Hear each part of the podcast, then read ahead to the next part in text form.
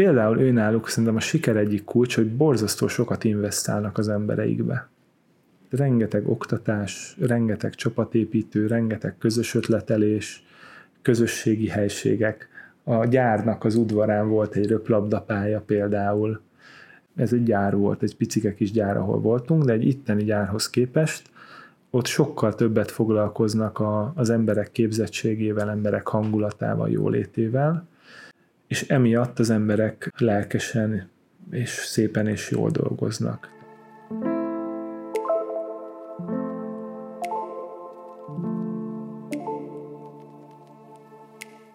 Köszöntjük kedves hallgatóinkat, Péceli György vagyok, az ICG Stádium Kft. ügyvezetője, tanácsadója, és a mostani felvételünk egy folytatás. Az előző részben az afrikai tanulmányútról beszélgettünk, ennek a kenyai részéről, és most ruandai fejezettel folytatjuk. Köszöntöm én is a hallgatókat. Nagy Nóra vagyok, én is az ICG stádium tanácsadója, és folytatjuk Péceli György utinaplóját, hogyan látta Afrikát egy olyan utazáson, amit Learning Days-ként, ilyen Learning Journey-ként tervezett szervezet nekik az ICG Consulting. Ez a mostani részünk Ruandáról szól. Nézzük meg, Gyuri, hogy hogyha így előveszed a kis képzeletbeli mozidat, és visszaidézed a képeket, mik voltak azok a legjellemzőbb benyomások, amiket most újra idézel magadban? Hát először is Ruandáról egy pár gondolat. Pici ország, nem annyira közismert szerintem. Kelet-Afrikában található. 13,5 millióan lakják, a területe az pedig kb. 27 ezer négyzetkilométer, tehát többen laknak, mint Magyarországon, egy negyed akkora területen. Nagyon nagy népsűrűség, egyébként a világ egyik legnagyobb népsűrűségi országa. Nem gondolta volna az ember, hogy az egylakos jutó GDP az egyébként körülbelül fele a kenyaiénak, tehát ilyen 800 dollár körül van, ami azért mutatja, hogy nem a leggazdagabb ország. Ugyanakkor, hát kérdezed az első benyomásaimat, hogy, hogy mit láttunk. Óriási kontraszt Nairobihoz képest. Tehát Nairobi egy, már bocsánat, egy nagy, büdös, koszos, piszkos város volt, elképesztő forgalommal. Kigali, ugye Ruanda fővárosa, az ember úgy érezte magát, mintha egy mini Svájcban lenne. Gyönyörű tisztaság, rendezettség, felfestett utak, jó minőségű, szép épületek, tényleg ég és föld a kettő. Azok az óriási dugók, amiket Nairobiban láttunk, azok írból sem ismertek. Szóval így nem is értettük, hogy milyen országban járunk, amikor megérkeztünk. És ami látszik, hogy, hogy nagyon fejlődik az ország, nagy építkezések vannak, láttunk épülő stadiont, épülő felhőkarcolókat, tényleg olyan toronyházakat, amik bárhol lehetnének Európában, Egyesült Államokban. Tehát tényleg egy, egy egészen más kép tárult magunk elé természetileg gyönyörű ország. Tényleg, hogyha a földi paradicsom szó használatot azt itt valahova el szeretnénk sütni, akkor, akkor ez lenne. Ilyen hegyes, dimbes, dombos az egész, gyönyörű kilátásokkal, tehát az egész Kigali, de az egész ország igazából ilyen ezer hegy országának is szokták mondani, olyan 1500, 1900, 2000 méter környéke közti magasságokkal, és nagyon barátságos a klíma, tehát egész évben ilyen 30 fok körüli hőmérséklet, két esős évszak, két száraz évszak, tehát hogy egy olyan hely, ahol az ember nagyon-nagyon jól, kényelmesen érezné magát az év bármelyik szakaszában.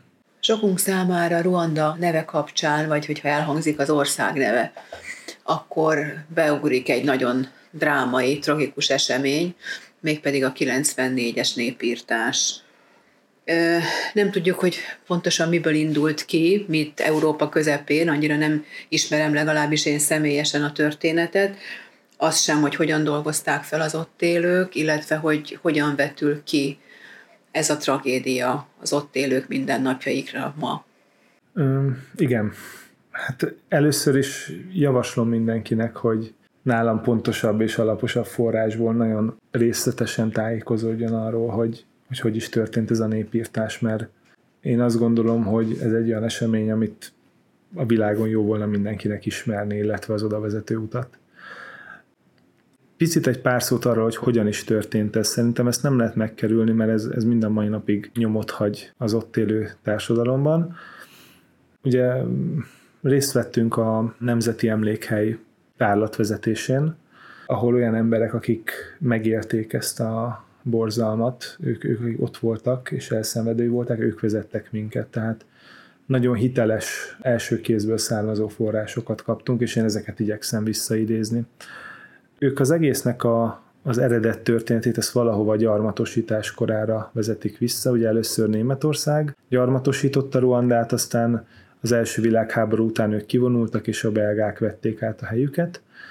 És valahol a kiinduló pont az az volt, hogy ugye jön az európai gyarmatosító, és az oszd meg és uralkodj elvet, azt mindig is szerette alkalmazni, és ez abban tárgyasult úgymond, hogy a népet kettő részre osztotta, mégpedig úgy, hogy ez a személyi igazolvány vagy személyi okmányokba is bekerült. Ugye ez a kettő rész, ez a Hutu és a Tusi. Könnyen azt hiszük, hogy ezek törzsek, a Hutu és a Tusi az egy-egy törzs, valójában nem, hanem ez egy gazdasági besorolás volt. Ha valakinek 10 szarvas marhája vagy annál több volt, akkor Tusi, ha kevesebb, akkor Hutu. És ez bekerült a személyi okmányokba. És hát ugye amikor a belgák megjelentek, Tuszi király volt, békében éltek a népek, hát egyébként 11 törzs, ha jól emlékszem ezen a területen, és egészen a Tuszi király haláláig ez az állapot fönn is maradt, de akkor a belgák ilyen különböző szövevényes módon odaforgatták a dolgokat, hogy egy hutu miniszterelnöke lett és hutu kormánya lett az országnak. Ez valamikor a 60-as évek elejénél járunk. És hogy ez a hutu vezetés, ez elkezdte diszkriminálni a tuszikat, olyan intézkedéseket vezetett be, amik miatt a tuszikénak egyre nehezebb volt a sorsuk, egyre nehezebb volt az élet, és emiatt elkezdték elhagyni az országot is a tuszik. És hát a környező országokban pedig ugye Ugandában, Burundiban tuszi kormányok voltak, és ők meg ugye elkezdték visszaadni a ruandai kölcsönt úgymond az ottani hutuknak, tehát hogy Ruandában a hutu kormányok a tuszikat kezdték diszkriminálni, és a környező országokban megfordítva, és ez így eszkalálódott, egyre inkább és egyre keményebb intézkedések születtek, amíg ez végül odáig fajult, hogy 1990-ben tört ki egy polgárháború Ruandában, ahol is a környező országokból tuszi milíciák összeszerveződtek, és hát elkezdtek be betörni az országba, és megpróbálni ott változtatni a politikai helyzeten. És hát ugye szintén ennek az ellen megosztottságnak a hatásaként a hutu politikusok körében is kialakult egy extremista ágazat, és hogy az egyik politikusok, amikor hazatért még a népírtás előtt körül egy jó évvel Ruandába, ő akkor úgy nyilatkozott, hogy előkészíti az apokalipszist, tehát ezt így konkrétan kimondta. Egy másik politikus az ugye arról beszélt, hogy a jelenlegi miniszterelnök egy éven belül meg fog halni. Ugye az a jelenlegi miniszterelnök az egy mérsékeltebb ember volt, és ezek az extremisták elkezdték előkészíteni a, a tömeggyilkosságot, a népírtást, Ugye a macsete az egyik szimbólum az eseményeknek, 600 ezer macsetét rendeltek külföldről, ilyen kis milíciákat képeztek, kitanították az embereket gyilkolni, és közben pedig egyre inkább nem is tudom, emberi méltóságukban tiporták meg a tuszikat, tehát, hogy csótánynak nevezték őket, volt az egyik vezetőnek egy olyan kijelentés, hogy ezt kell tenni a tuszikkal, és akkor ugye eljátszotta, hogy eltapossa őket. És amikor a 94 április elején volt egy béketárgyalás, ami ezt a polgárháborút hivatott volt lezárni, és a miniszterelnök megkötötte a békét, és hazafelé repült, akkor a reptéren való leszállás előtt lelőtték a repülőjét két rakétával. Ezt nem lehet tudni, hogy kik voltak, az a valószínűsíthető verzió, hogy saját Hutu kollégái tették ezt vele, és hát nyilván azonnal beindult az, hogy a tuszik lőtték le a miniszterelnököt, ezt meg kell bosszulni, és hát két nap múlva szabadult el a pokol.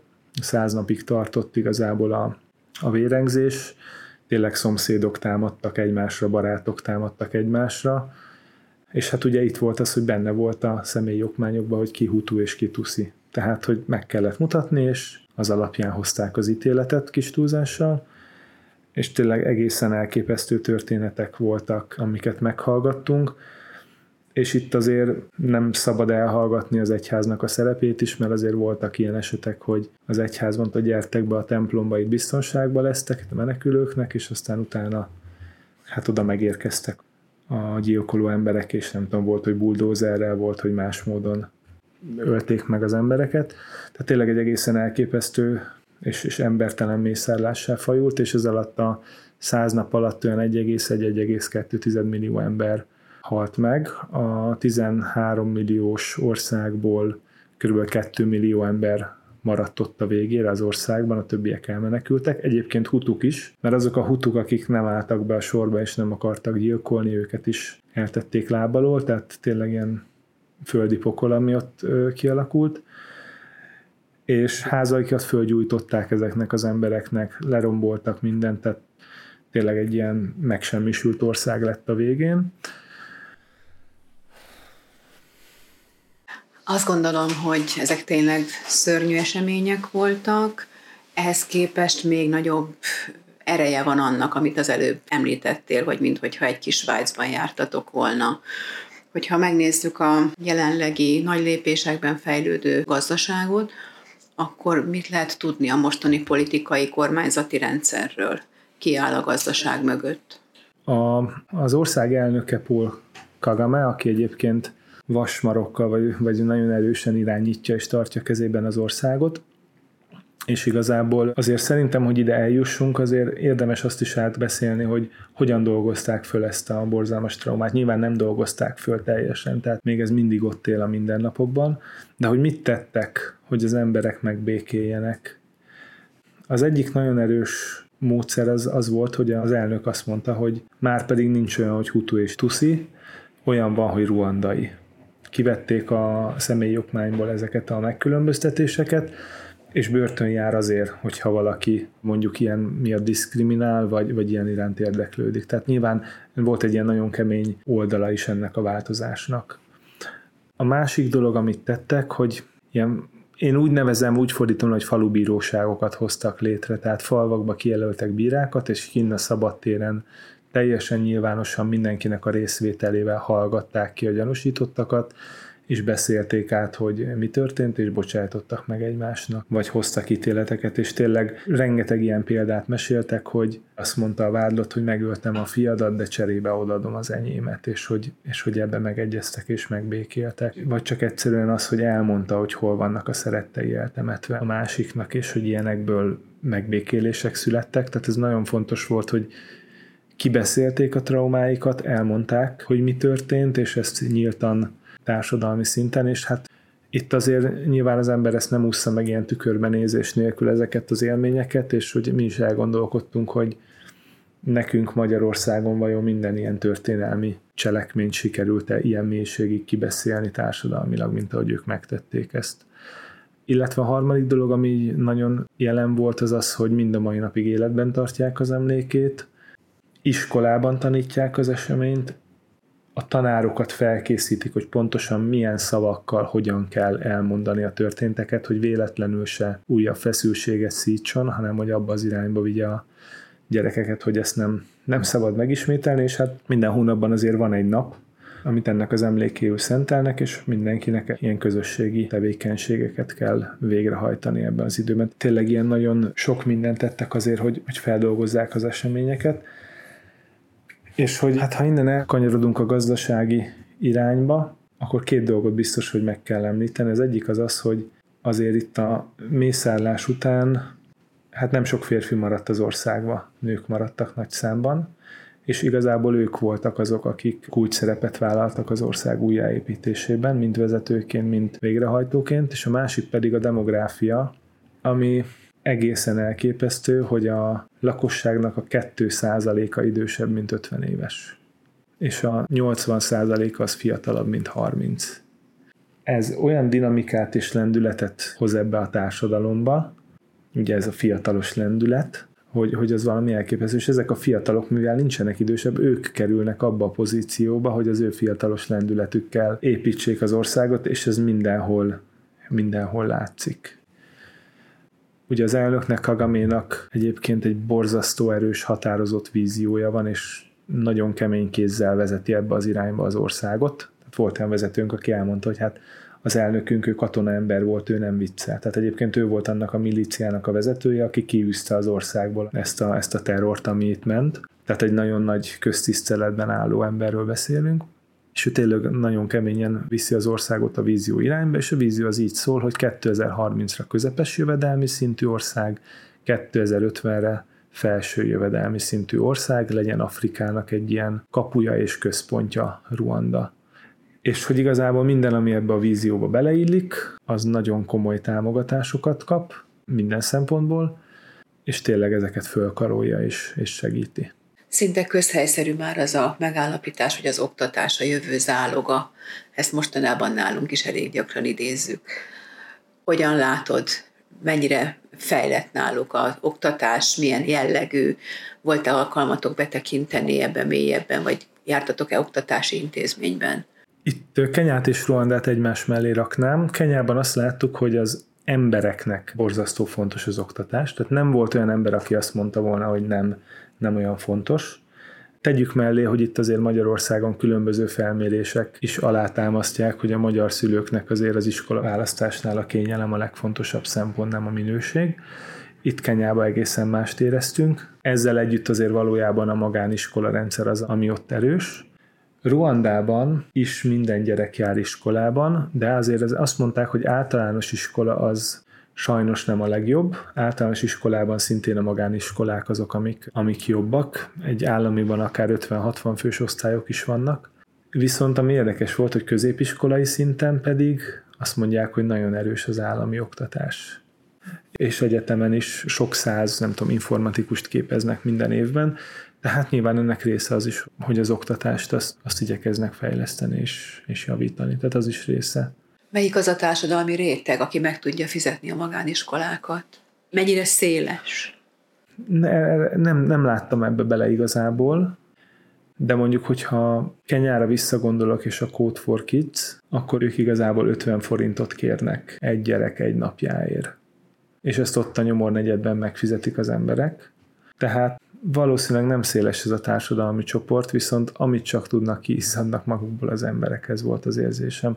Ruandában erről nem kaptam ilyen részleteket, általánosságban egyébként igaz volt Kenyához képest, hogy Ruandában az emberek zárkózottabbak voltak. Ők így fogalmazták meg, hogy hát a kenyaiak extrovertáltak, a ruandaiak introvertáltak, de amikor a, ugye itt a népírtás emlékművénél ilyen videókat néztünk, és az egyik hölgy az mondta, hogy ő nem tudja, hogy valaha egyáltalán tud-e még emberben bízni, akkor én ezt megértettem, hogy miért más ez a fajta bizalmi szint Ruandában, mert ott annyira megvicsaklott az emberben való hit, hogy azért azt rengeteg sok év visszaépíteni.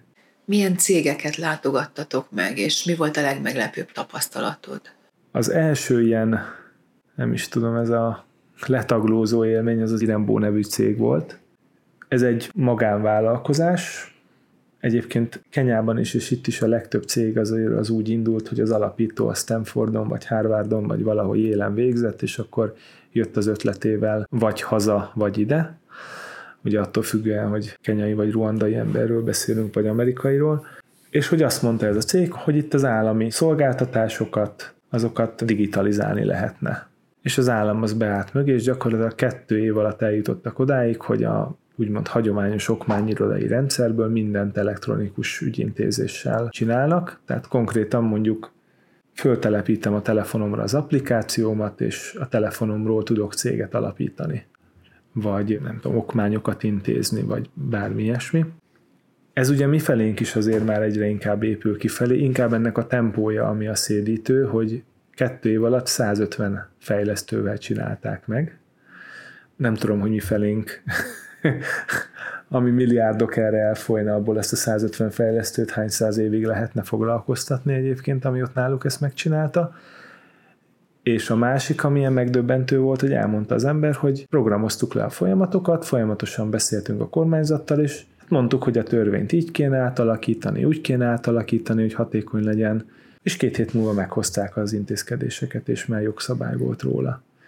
Tehát, hogy, hogy ilyen szinten támogatja a jó ötleteket és fejlesztést a kormány, ha van egy jó ötlet, kettő héten belül törvény van belőle, és egy hét alatt a tárcavezető miniszterrel és tanácsadóival lehet beszélni. és előadni nekik az ötletet, és nem arról szól a beszélgetés, hogy mennyit csorgatsz vissza, hanem tényleg szakmai beszélgetés, mit hoz, miért lesz jó az embereknek, mit hoz az országnak, és hogyha beleillik a jövőképbe, akkor, akkor lehet csinálni. És itt is egyébként érdekes volt például ez az egyszerűség. Gondoljunk bele, hogy ez a cég a saját rendszerével az összes állampolgárnak borzasztó kényes adatait dolgozza föl és futtatja át minden nap. Tehát nálunk már csak ebből a kérdésből több évig tartó társadalmi vita lenne, hogy most akkor ezt lehet-e vagy nem lehet-e. Ott pedig azt mondják, hogy Nyilván a kormányzat ellenőrzi ezt a vállalatot. A vállalatnak egyébként az adatbiztonságát úgy oldják meg, hogy mondjuk csak Apple számítógépek vannak, mert hogy azt mondják, hogy az Apple-be beépítve ott vannak ezek a biztonsági funkciók, és hogy nyilván emberi tévedés ellen nem lehet védeni semmilyen rendszer, de hogy kibertámadások ellen ez fel van vértezve, és, és ennyi. Ezen azért úgy úgy ámuldoztunk, hogy a fene egye meg nekünk mennyi energiánk, erőforrásunk elmegy arra, hogy ilyen adatbiztonsági kérdéseken rettegünk, ott meg ilyen tényleg ilyen huszárvágással oldották meg az egészet. Persze ebbe az is benne van, azért azt is átbeszéltük, hogy nyilván egy tehetősebb európai embernek az adatai többet érnek, mint egy szegény ruandai ember adatai, most akárhogy is nézzük. Tehát, hogy lehet, hogy rajtuk még ilyen szempontból nincs ekkora nyomás, de azért akkor is így is lehet csinálni, az egy, az egy igen letaglózó élmény. Tudom, hogy nem tipikus turista út volt a tiétek, de azért engem mégiscsak izgat az, hogy milyen tapasztaltátok meg a hotelt, milyen gasztronómiai élményetek volt, vásárlások kapcsán volt-e valami olyan személyes érdekesség, amit megemlítenél? Kérdésedre válaszolva, ami eszembe jut mindig édesapám indiai utazásairól szóló története, hogy azt mondta, hogy nem az abszolút szintet kell megfizetni, hanem a szintek közti különbséget. Tehát mire akarok ezzel kiukadni, hogy a hotelok nem voltak olyan színvonalúak, mint egy európai sok csillagos hotel, hiszen nem ezt az abszolút szintet fizettük meg, hanem azt, hogy mennyire más, mint az utcának a képe. Tehát szép volt, de azért, azért ilyen apróságokban, és tudom Nóra, hogy te ezekben ilyen nagyon vájt fülű vagy, meg vájt szemű, azért kilátszott az, hogy azért csak nem egy, nem tudom, európai nagy fővárosban vagyunk. Kicsit ferdén áll az ajtó, kicsit úgy volt beszírózva valami, ahogy nem a legjobb, tehát ilyeneket azért tapasztaltunk a hotelban, tehát mondjuk főleg egyébként Ruandában, Kigaliban az első este után szerintem hatan vagy heten akartak szobát cserélni. tehát volt ilyen is. Maga a gasztronómiai része, az volt egy érdekes, hogy ez, ez a nagyon ilyen, amire ugye azt mondaná az ember, hogy elmegyek egy országba, és az ottani ételt megkóstolom, ez nem nagyon sikerült talán Kigaliban voltunk egy ilyen menzán, tényleg egy szó szerint menzát képzeljen az ember, ahol ebédre sikerült helyi ételt enni. Mondjuk, ami sok helyen volt, az ilyen földi mogyoró szószban főzött banán, ami egyébként olyan volt, mint a krumpli. Ilyesmit tettünk sok helyen, meg mindenhol marha hús. Tehát érdekes volt, hogy ilyen programozó srácokkal elmentünk egy grillező étterembe, és mondta a srác, hogy ő volt Németországban, és három hónap után ő hülyét kapott, hogy mindent salátával lesznek. És hogy ezek alig esznek húst. Tehát, hogy itt azt éreztük, hogy húst hússal kell lenni ezekben az országokban. De hogy még egy gasztronómiai élmény, én szerintem az életem legjobb levesét, azt Ruandában ettem egy indiai étteremben. Egy spenót leves volt, de hogy az úgy, az, az valami elképesztő. Egy indiai ember csinálta, egyébként hazavitt minket utána autóval, mert hogy taxira vártunk, ő meg pont ment haza, és hát ő elmondta, hogy egy sportfogadó cég pénzügyi vezetője, és unatkozott, ezért csinált egy indiai éttermet. És, és tényleg ott ilyen szenzációkat ettünk. A különleges éghajlat nyilván magával hozza a különleges élővilág kialakulását is. Volt ezzel kapcsolatban, a növényvilággal, állatvilággal kapcsolatban valamilyen élményed? Aki engem ismer, az tudja, hogy nem én vagyok a legnagyobb kertész a vidéken. nem, nem feltétlen szívügyem a kert, de ott egy kicsit megtértem. Kigaliban és Nairobiban is voltunk egy-egy coworking space-nél, egy ilyen coworking iroda, és mind a kettőnél olyan kertben volt az egész, hogy az így, az így mesebeli volt. Tehát, hogy valahogy nyilván nekünk ismeretlen virágok, vagy valamennyire ismerős virágok, amiket itt nagy féltve esetleg hatalmas pénzekért veszünk virágüzletekben, azok itt úgy nőttek, mint a kóró, színvilág, gazdagság, sokféleség, tehát hogy tényleg olyan csodálatos kertekbe jártunk, hogy, hogy így szavakkal nagyon nehéz leírni, de, de az ember úgy érezte, hogy olyan érzés volt, mint hogyha úgy egy kicsit az ember hazatért volna egy olyan helyre, ahol nagyon-nagyon régen nem volt, és most ott van. Tehát tényleg ez az érzés alakult ki bennünk, vagy bennem legalábbis, hogy azt a mindent én ide való lennék. Így az emberi kultúra kezdete, erre gondolsz, ahol még nem volt, vagy lehet, lehet, hogy egy ilyen ősi dolog is felé lett bennem legalábbis, de teljesen az érzésem volt, hogy, hogy itt mint a hazaérkeztem volna a környezetbe. És ezt így a növényvilág váltotta ki belőlem. Én, én ugye szafari nem voltam, állatokat nem láttam, de a kollégák, akik ebben részesültek, azért ők is igencsak szép élményekkel tértek erről haza. Na hát akkor back to the business, gasztronómia után kanyarodjunk vissza újra még a cégek világába. Hogy láttad, mik azok a feltételek, mik azok a környezeti hatások, amikben az ottani cégek igazán virágozni, működni tudnak?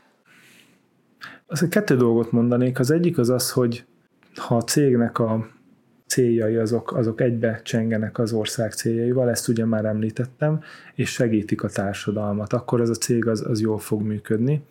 Illetve, hogyha sikerül ezt az afrikai ízt, ezt valahogy becsempészni, és valahogy megjeleníteni a, a vállalatban. Például volt egy elektromos motorokat gyártó cég Amperzant, ők motorbicikli, egy nagy sárga doboza az akkumulátor, és azt cserélgetik a motorbicikliben kettő perc alatt az az újratankolás ezeknél. És hogyan miért ez a cég működik? Egyrészt hát az állam az kitűzte célul, hogy elmobilitás. Ez is érdekes volt, hogy Afrikában az, hogy szénerőmű, meg olajalapú, meg izé, nem ők már rögtön zöld energiára és minden zöld erre lőnek. Átugorják ezt a fosszilis lépcsőfokot, persze amennyire csak tudják. És például ő náluk szerintem a siker egyik kulcs, hogy borzasztó sokat investálnak az embereikbe rengeteg oktatás, rengeteg csapatépítő, rengeteg közös ötletelés, közösségi helységek. A gyárnak az udvarán volt egy röplabdapálya például. Ez egy gyár volt, egy picike kis gyár, ahol voltunk, de egy itteni gyárhoz képest ott sokkal többet foglalkoznak a, az emberek képzettségével, emberek hangulatával, jólétével, és emiatt az emberek lelkesen és szépen és jól dolgoznak. Tehát, hogy ő náluk ez volt ez az afrikai íz, vagy African flavor, amit, amit így láttunk. Volt egy másik cég, ami rettentő érdekes, a Zipline. Ők ugye ebben a borzasztó nehéz közlekedési országban drónokkal szállítanak kritikus gyógyszereket, vért, vérplazmát sürgősségi esetekhez. És itt is igazából, ha az ember belegondol, ez bárhol a világon tudna működni. Tehát az, hogy az országban 20 perc alatt eljuttatnak egy megfelelő pontra egy kritikus, nagyon drága gyógyszert, amiből nem érdemes csak egy központba raktár tartani, ez bárhol a világon működőképes lenne, de ők azért jöttek Ruandába, mert ez egy olyan speciális környezet, ahol nagy a népsűrűség, nagyon rosszak a domborzati viszonyok a közlekedéshez, és ezáltal egy, egy óriási nagy problémát tudtak ezzel megoldani, és valahol ez a, ez a use case, ez az, ami mindig-mindig visszajött. Tehát, hogyha a cég az megtalálta azt a felhasználási esetet, ahol egy valós helyi nagy problémát a helyi rendszerekkel, az agenteken keresztül, a mikrotranszakciókkal, a mikro lépésekkel tudnak kezelni, akkor ez a cég az sikeresen működött pláne hogyha még az emberekbe is investált sokat. Tehát valahogy ezek azok az összetevők, amik itt működtek, és azért erre a Zipline cégre visszakanyarodva, ami, ami megint ez a letaglózó dolog, hogy tudjuk, hogy Európában nem olyan rég nagyon komoly drón reptetési szabályokat vezettek be. Van, aki azt mondaná, hogy kitiltották a drónokat a légtérből. Itt meg ide jött ez a vállalat, elmondta az ötletét, zseniális mérnöki megoldásokkal, ezt hozzá kell tenni, tehát egy elképesztő kitalált rendszer, és a kormányzat azt mondta, hogy jó, bekarikázom, hogy ide meg ide nem repülhetsz, egyébként oda mész, ahova akarsz, és a repülőtér irányító központnak tudnia kell, hogy melyik drónot hol van. Pont. Törvényt meghozták, két hét múlva lehet menni és csinálni. Tehát ez, ez, ez a tempó, ez, ez tényleg itt is, is egészen letaglózó volt. Egy nagyfokú rugalmasság. Igen, meg értékalapú gondolkodás. Tehát ahol nem azt nézi a politikai oldal, hogy mivel nyerek szavazatot, vagy nem is az, hogy mivel nyerek szavazatot, hanem mivel kockáztatok kevesebb szavazatvesztést, tehát nem, nem ilyeneket mérlegelnek, hanem, hanem azt nézik, hogy jó a népnek, vagy nem jó a népnek. Ha jó a népnek, csináljuk, ha nem jó a népnek, nem csináljuk. Tényleg ez az értékalapú gondolkodás, ez, ez nagyon átjött. Említetted, hogy a miniszterelnök vasmarokkal tartja kézben, és nagyon nagy szigorral kormányoz, ami természetesen egy rendezettségben is megnyilvánul nagyon sokszor, de láttátok-e ennek valamilyen hátulütőjét, valamilyen hátrányát a gazdaságra vetítve? Igen. Hát szerintem mi is megértünk, nem is olyan rég, vagy a szüleink, vagy legalábbis nekem a szüleim olyan időket, amikor hasonló dolog azért előfordult, és emiatt bennünk, illetve a román kollégákban is nagyon élénken előjött ez a kérdés. Hát volt egy boltos ember, akinek a nevét nem mondom ennek, hogy megtudják, akivel azért tudtunk erről beszélni, és azért elmondta, hogy ami nagyon bántja őket, hogy itt azért politikai ellenzéknek helye nincs, meg más véleménynek helye nincs. Tehát azt mondta, hogy aki ellenzéki gondolkodású, az vagy börtönben van, vagy külföldön, ha valaki pártot szeretne alapítani másként gondolkodóként, akkor azt felejtse el. Elmondta azért azt, hogy nagyon komoly besugó hálózat működik az országban, hogy aki nem rendszerbe való, azt ugye megtalálják. Ugye azért a vezető egy katona ember. Tudjuk jó, hogy a katona az picit másképp gondolkozik, ott, ott nincs olyan, hogy nem. Tehát a parancs az parancs. És hogy azért ettől, amikor így beszélgettünk a csapatban, egy kicsit féltünk, hogy olyan gyönyörű ország, és olyan szépen fejlődik, hogy nehogy véletlen egyszer az legyen, hogyha ez a nagy szigor ez enyhül, akkor robban, mint a kuktába a földgyülemlet gőz. Tehát ettől azért mi féltünk egy kicsit. Nagyon remélem, hogy, hogy nem lesz ilyen, de ennek a kockázatát azért valamennyire éreztük. Nagyon sokáig hallgatnánk még ezeket a cikázó, de mégis ugyanazt az üzenetet közvetítő gondolatokat, de most tedd meg, hogy összegezd röviden, két-három mondatban az utazásod tapasztalatait, és fogalmaz meg, hogy mik voltak azok a legmasszívabb, legmélyebb benyomások, amiket összegezve megfogalmaznál? Hát az első az talán az, hogy ez egy elképesztő ilyen érzelmi hullámvasút volt. Tényleg járni Nairobiban a legszegényebb, elképzelhetetlenül szegény részeken, megtapasztalni a ruandai népírtásnak a történetét, és ugyanakkor találkozni motivált, energikus, 21. századi, innovatív emberekkel. Tehát ez tényleg egy ilyen elképesztő hullámvasút volt, és ez szerintem nagyon mély nyomot hagyott bennem meg a, meg a csoportban is, tehát ezt, ezt az idő kell majd feldolgozni, és főleg, hogy mellétével azt az emberi tulajdonságot vagy nagyságot, amit mindenhol láttunk, hogy mennyire fontos az ottani embereknek a közösség és a közösség felemelése, hogy kitörni ebből a szegénységből, és azért mekkora áldozatokat hoznak az emberek önfeláldozóan, az, az így tényleg egészen felemelő volt. A másik, ami talán ez egy kicsit kapcsolódik, az a, ez az energia, amit ott tapasztaltunk. Tehát, hogy ugye azért lehet egy ilyen előítéletes kép az embernek Afrikáról, hogy hát ott azért olyan nagyon nem kell hajtani, mert úgyis nőnek a gyümölcsök, meg van élelem, meg nem kell fázni, nincs hideg, és akkor ebbe úgy bele lehet kényelmesedni. Hát ennek totálisan ellenkezőjét láttuk, tehát akkor akarást, szenvedélyt, lelkesedést láttunk az emberekbe, hogy, hogy így elgondolkodtunk, hogy ebből egy kicsit juthatna ide is több a mi környékünkre, hogy milyen jó lenne. Ami még nekem abszolút ilyen kiemelkedő az, az a Ruandában ez a fajta értékalapú gondolkozás, és a kormányzat és a cégeknek az együttműködése, és emellé hozzátenném azt is, hogy egy kicsit talán láttuk azt, hogy az európai nyugati ember hogyan tud Afrikában sikeres üzleteket építeni, és ehhez talán jó, hogyha egy kicsit elengedi ezt a nagyon hagyományos nyugati gondolkodást, és ember közelibbé válik, és jobban megérti a, a helyi embereket, helyi igényeket, helyi gondolkodást. És hát talán amit így a végére tennék, azért szerintem a top listába ez a népírtás és az ehhez kapcsolódó történet az, az mindenképpen idevaló. Elsősorban azért, hogy a megosztottság hova tud vezetni, és nagyon sokat gondolkodtunk azon mi is a kollégákkal, hogy mit tud tenni az ember egy ilyen helyzetben, ahol a megosztottság erősödik, erősödik, és ennek nyilván vannak ilyen aktuál áthallása is, és hogy mikor tud egyáltalán bármit tenni, és mi az a megfelelő lépés, illetve a másik oldal, hogy ennek a feldolgozása, hogy mit lehet tenni azért, hogy egy ilyen hatalmas nagy traumát azt egy társadalom azt feldolgozzon, és ebből tanuljon, és ez, ezt akár nem csak társadalmakra, de cégekre vetítve is, hogy mit tud tenni egy vállalat annak érdekében, hogy egy traumát, ami akár lehet egy átalakulás, egy sikertelen stratégia, egy összeolvadás, egy piaci sok, hogy ezt föl tudja dolgozni, és egy olyan élénk és energiával teli kultúrát építsen ebből kiindulva, ami aztán utána átsegíti a nehézségeken. Inkább ezek azok a vetületei a, a népírtásnak, amik így nekem mindenképpen a top listára kerülnek. Köszönöm a beszámolódat.